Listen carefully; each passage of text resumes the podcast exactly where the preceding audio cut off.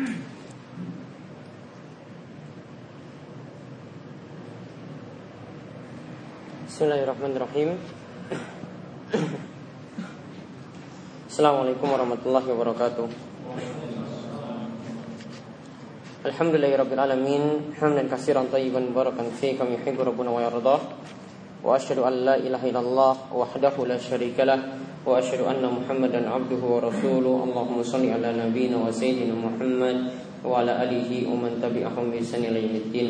اللهم انفعنا بما علمتنا وعلمنا ما ينفعنا وزدنا علما. اللهم أصلح لنا ديننا الذي هو عصمة أمرنا وأصلح دنياي التي فيها معاشنا وأصلح آخرتنا التي فيها معادنا. وجعل الحياة زيادة لنا في كل خير وجعل الموت راحة لنا من كل شر. Alhamdulillah Ikhwani Fiddin wa Khatifillah Para jemaah sekalian yang semoga selalu dirahmati oleh Allah Subhanahu Wa Taala. Kita bersyukur pada Allah atas nikmat yang Allah berikan kepada kita sekalian. Dan pada kesempatan kali ini kita akan melanjutkan kembali pembahasan kita secara rutin dari kajian hadis Arba'in An-Nawawiyah. Dan juga nanti kita akan lanjutkan dengan pembahasan matan Al-Ghayah wa Takrib karya Al-Qadi Abu Syuja. Sekarang kita masuk pada hadis Arba'in yaitu Al-Hadis Samin Al-Ishrun yaitu hadis ke-28.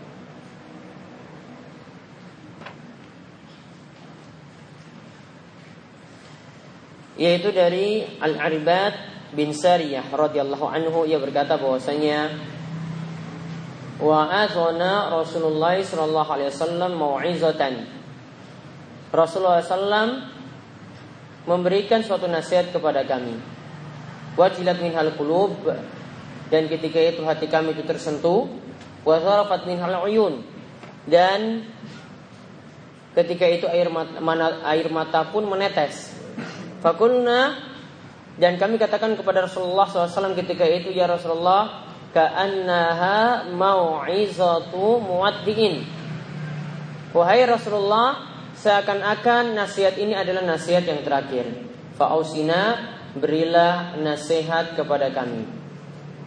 Qal maka ketika itu Nabi SAW mengatakan Nabi SAW bersabda Usikum bittaqallahi wa sam'i wa ta'ah wa in ta'ammaru alaikum abdun wa innahu man ya'is minkum ba'di fasayara ikhtilafan katsira. Aku wasiatkan kepada kalian untuk bertakwa kepada Allah. Wasam'i wa ta'ah dan untuk mendengar dan taat. Walaupun yang memimpin kalian adalah seorang budak.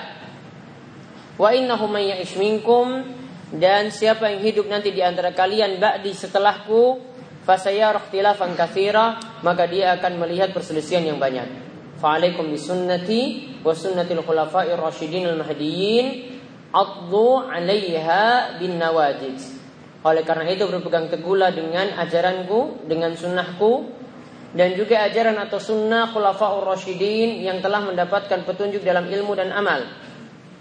Addu 'alaiha bin nawajid, gigitlah dengan gigi geraham kalian wa iyyakum wa mudasatul umur dan hati-hatilah dengan perkara yang dibuat-buat dalam agama yaitu perkara bid'ah. Fa inna kulla bid'atin dolala karena setiap bid'ah itu adalah sesat. Hadis ini diriwayatkan oleh Abu Daud dan Tirmizi dan hadisnya itu adalah hasan sahih.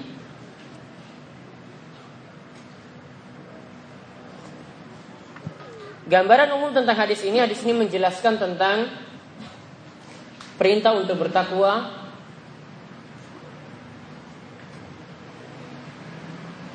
dan juga perintah untuk mendengar dan taat pada ajaran Nabi dan juga ajaran Khulafaur Rasyidin. Dan juga dalam hadis ini dijelaskan tentang bahaya bid'ah. Bahaya amalan yang tidak ada tuntunannya.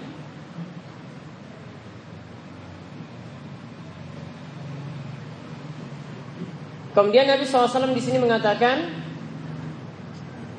ya atau dikatakan oleh Al Irbad, ia mengatakan atau menceritakan tentang wasiat atau nasihat Nabi SAW ketika itu.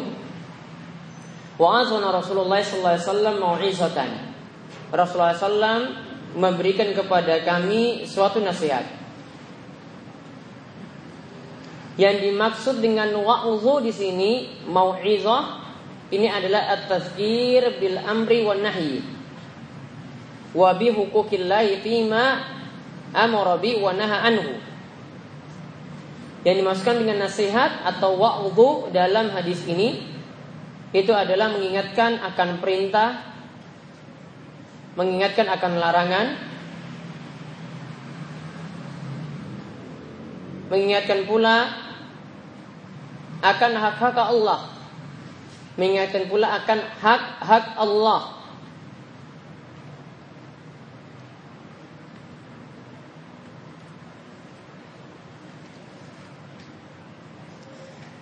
Dan yang namanya mau'izah atau al-wa'dhu nasihat di sini bisa jadi sifatnya itu menakut-nakuti ini umumnya. Jadi kalau dikatakan mau'izah itu biasa menakutkan orang itu pada neraka, pada siksa, pada dosa. Namun kata para ulama tetap juga maksud mau iso juga bisa untuk memotivasi orang untuk beramal, yaitu sebagai targhib.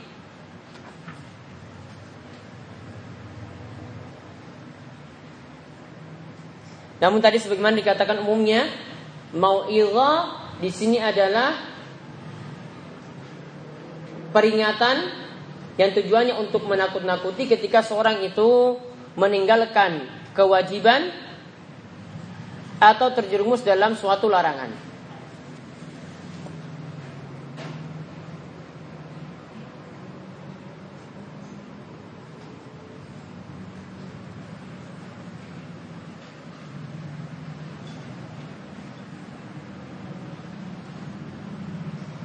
Nah kemudian Dikatakan sini wa adhana Rasulullah SAW mau'izatan wajilat minhal qulub wa zarafat minhal uyun.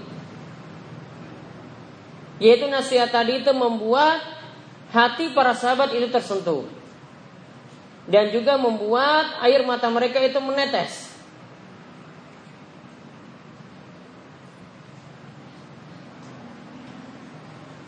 Kenapa bisa Sampai keadaan sahabat ketika mendengar nasihat itu mereka bisa menangis dan juga bisa hatinya tersentuh. Di sini ada beberapa sebab. Di antaranya isi nasihat itu adalah berupa peringatan atau ancaman yang sifatnya menakut-nakuti.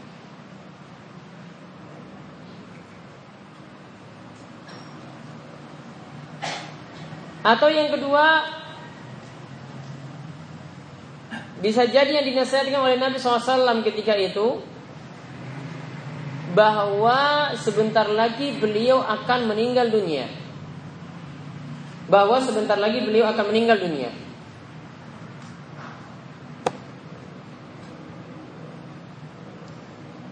Jadi bisa digabungkan antara dua hal ini yaitu bisa jadi para sahabat itu tersentuh sampai menangis itu karena diberikan suatu ancaman-ancaman atau peringatan penting tentang hukum-hukum Allah Subhanahu wa taala atau bisa juga yang terjadi yang kedua ini sekaligus juga yang kedua bisa jadi di situ juga perasaan mereka mereka akan berpisah dengan Rasulullah Shallallahu alaihi wasallam.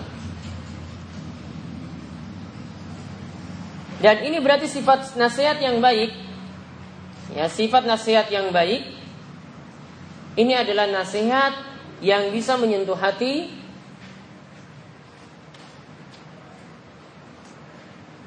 dan nasihat tersebut seolah nasihat yang terakhir.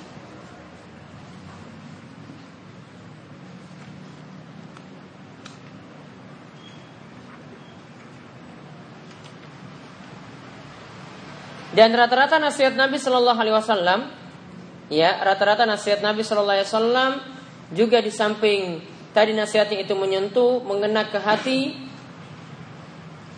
juga ada sifat yang lainnya. Jadi sifat yang ketiga yaitu mudah dipahami bagi orang yang dengar.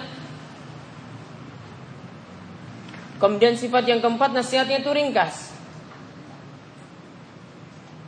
Ya nasihatnya itu ringkas.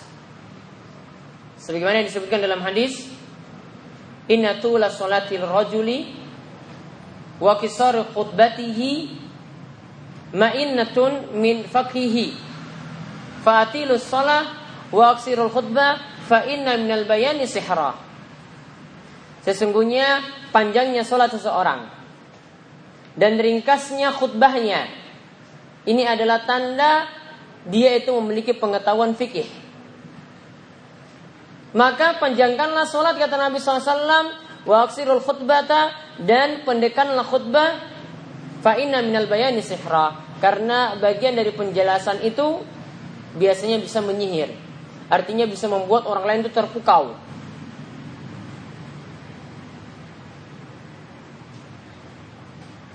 Dan sifat khutbah Nabi SAW seperti itu sebagaimana diceritakan oleh Al-Hakam bin Hizam bahwasanya sifat khutbah Nabi SAW kalimatin khafifatin tayyibatin mubarakatin. Sifat khutbah Nabi SAW itu kalimatnya ringkas, khafifah ringkas. Tayyibah berisi kata-kata yang bagus. Mubarakat berisi kata-kata yang diberkahi, kalimat-kalimat yang diberkahi.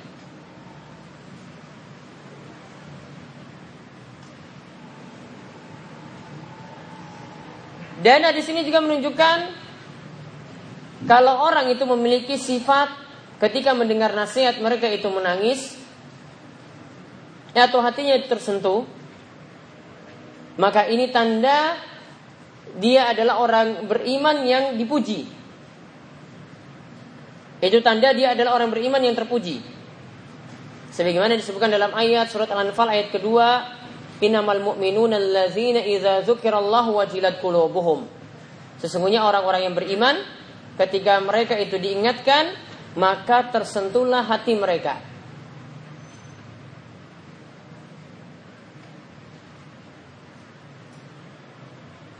Dan kebiasaan Nabi SAW juga ketika mendapatkan nasihat itu keadaan dirinya itu berubah. Dan ketika Nabi SAW itu memberikan nasihat kata Jabir misalnya, karena Nabi Sallallahu Alaihi Wasallam iza khataba wa zakara sa'ah ghadabahu wa ala sautuhu wa ahmarat ainahu ka'annahu munzirun zais. Yaitu Nabi SAW ketika berkhutbah dan ketika mengingatkan tentang hari kiamat. Maka keadaan beliau tadi berubah yaitu dalam keadaan seperti orang itu marah, suaranya lantang, wa ala sautu suaranya keras, kemudian mata beliau itu memerah, seakan-akan beliau itu sedang meneriaki pasukan ketika itu. Yaitu seperti orang yang mengatakan ketika meneriaki pasukannya, sabahakum wa masakum. Ini pagi hari dan sore hari untuk kalian.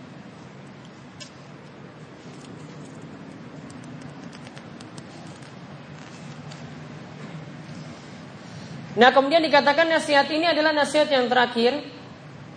Dikatakan oleh para sahabat Fakulna ya Rasulullah Ka'annaha mau'izatu mu'addin.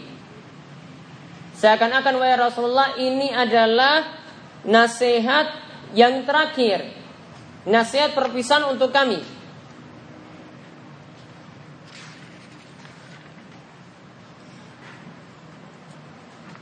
Maka ini menunjukkan bahwasanya Rasulullah SAW itu kalau memberikan nasihat, benar-benar memberikan nasihat, tidak seperti orang yang lainnya.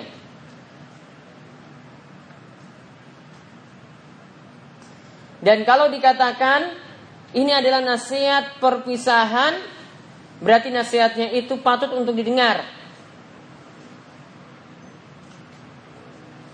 Dan patut untuk diresapi. Adapun isi nasihat dari Nabi Shallallahu Alaihi Wasallam, beliau memberikan nasihat fausina, maka ketika itu Nabi SAW bersabda, usikum bitakwallah. Aku nasihatkan kepada kalian untuk bertakwa kepada Allah.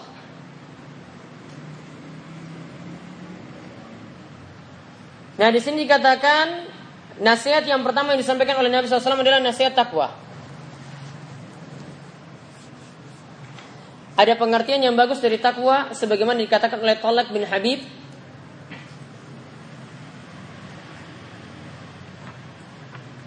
Dan kalimat ini juga dinukilkan dari Majmu' Fatawa Ibnu Taimiyah. Itu ada kalimat dari Tolak bin Habib yang mengatakan takallahi takwa kepada Allah itu adalah anta'mala bi ta'atillah ala nuri minallah tarju sawaballah. Engkau beramal ketaatan kepada Allah atas cahaya dari Allah. Engkau melakukan ketaatan kepada Allah atas cahaya dari Allah. Tarju sawab Allah. Dan engkau harap pahala dari Allah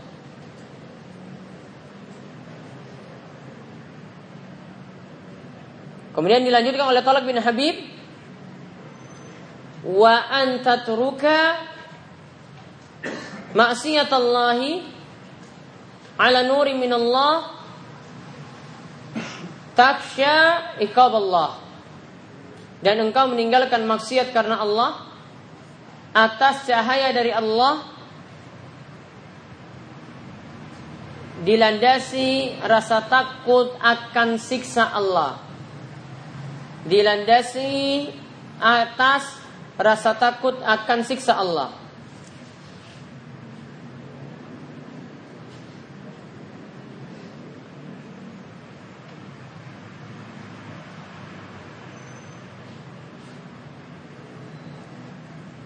Nah, itu yang dimaksudkan dengan takwa. Ini wasiat yang pertama, usikum bitaqallahi, lalu dilanjutkan wasam'i wat ta'ah.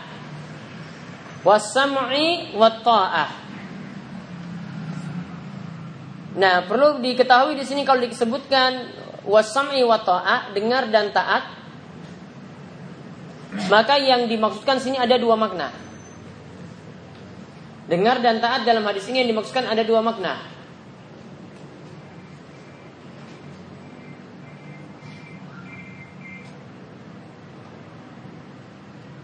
Yaitu yang pertama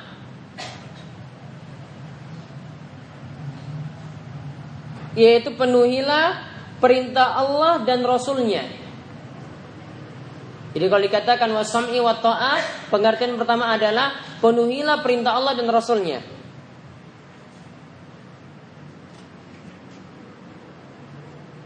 Kemudian makna kedua Wasam'i wa ta'ah di sini maknanya adalah taat pada waliul amri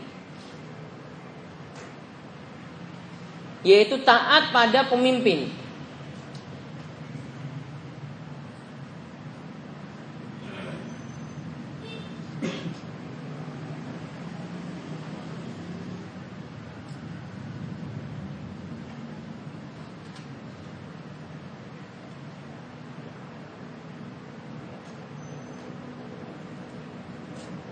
Nah, inilah kewajiban yang wajib dipenuhi oleh rakyat kepada pemimpinnya. Dia harus punya sifat sam'i wa ta'ah.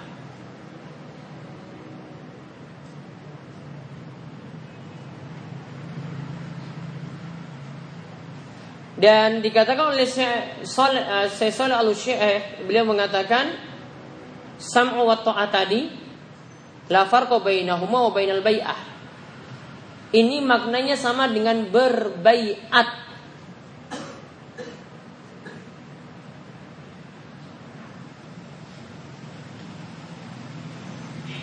Adapun orang yang menganggap bahwasanya baiat dengan taat kepada pemimpin dengan sam'i dan taat itu berbeda, kata si Soleh al orang seperti itu tidak memiliki dalil. Dan juga tidak pernah dipraktekkan oleh para sahabat atau dipahami oleh sahabat seperti itu. Dan juga ini bukan pendapat dari para ulama sunnah wal jamaah.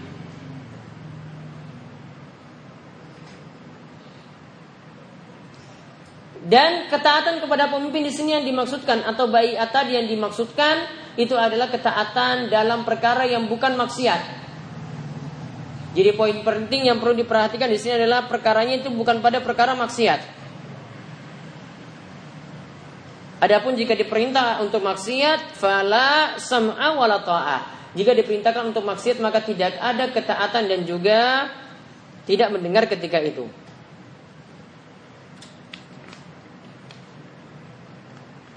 Jadi intinya ketaatan kepada pemimpin ini kaitannya dengan ketaatan kepada Allah dan Rasul. Jika mencocoki ketaatan kepada Allah dan Rasul berarti kita ikuti. Jika menyalahi karena itu mengandung maksiat maka tidak boleh diikuti. Karena Allah katakan, Ya ayyuhalladzina amanu ati Allah wa atiur rasulah wa ulil amri minkum. Wahai orang-orang yang beriman taatlah kepada Allah. Diulang lagi taatlah kepada Rasul. Kalau taat pada Allah pakai atiu, taat pada Rasul juga pakai atiu. Namun ketika taat kepada pemimpin dikatakan wa ulil amri minkum dan taatlah kepada pemimpin kalian tanpa didahului dengan kata atiu. Maka ini menunjukkan ketaatan pada pemimpin ini dikaitkan dengan ketaatan pada Allah dan Rasul. Jika itu dalam perkara yang bukan maksiat maka wajib ditaati. Namun kalau dalam perkara maksiat tidak wajib untuk ditaati. Jadi Ketaatan, ketaatan pada Allah itu berdiri sendiri. Ketaatan pada Rasul itu berdiri sendiri. Namun ketaatan kepada pemimpin tidak berdiri sendiri.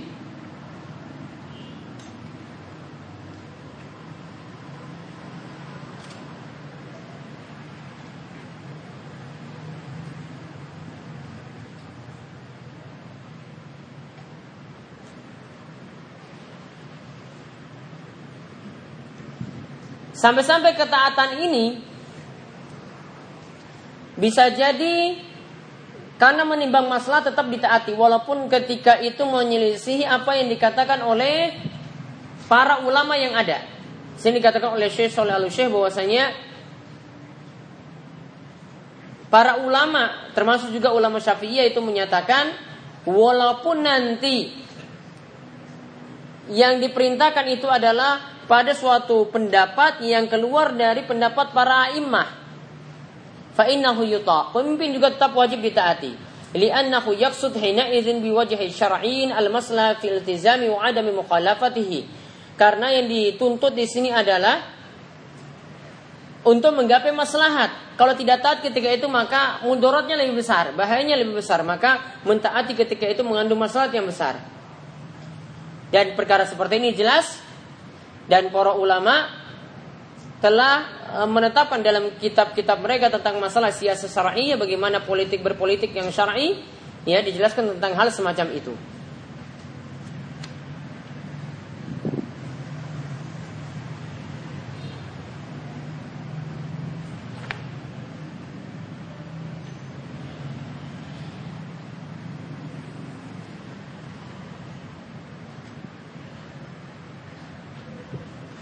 Intinya ketaatan pada pemimpin itu terkait pada tiga hal.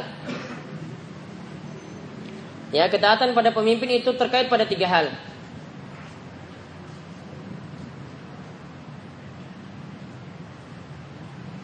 Yang pertama, taat pada perkara yang wajib. Taat pada perkara yang wajib. Wajibnya ini dari Allah.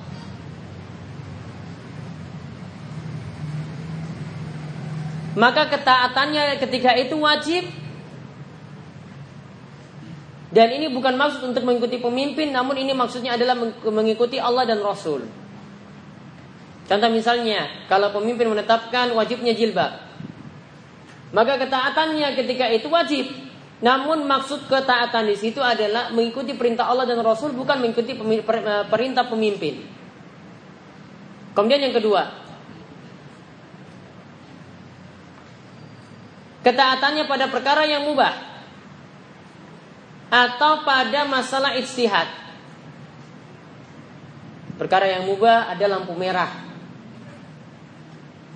Ya, perkara istihad ada mungkin keputusan-keputusan yang mereka buat demi maslahat umat. Tidak ada dalil yang mendukung hal itu, namun ini demi maslahat.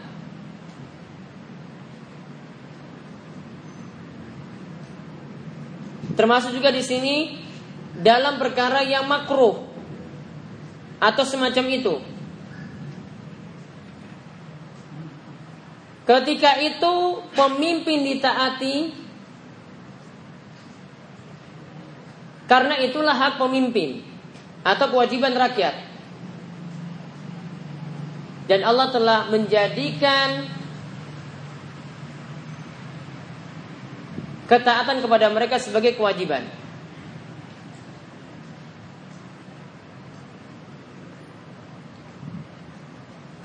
Nah, sedangkan yang ketiga, ketaatan dalam perkara maksiat.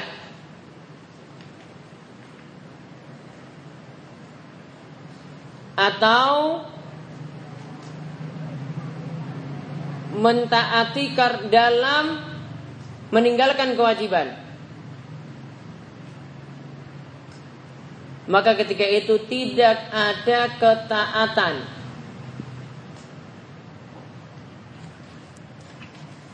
Karena ketaatan kepada Allah itu lebih didahulukan daripada ketaatan pada selainnya.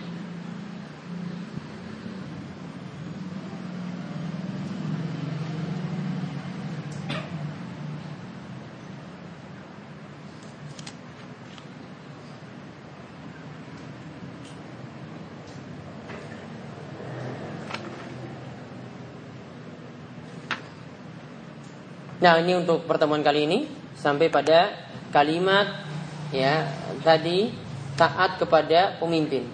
Wasam wa ta'a nanti berikutnya kita bahas wa in ta'amaru alaikum abdun dan seterusnya.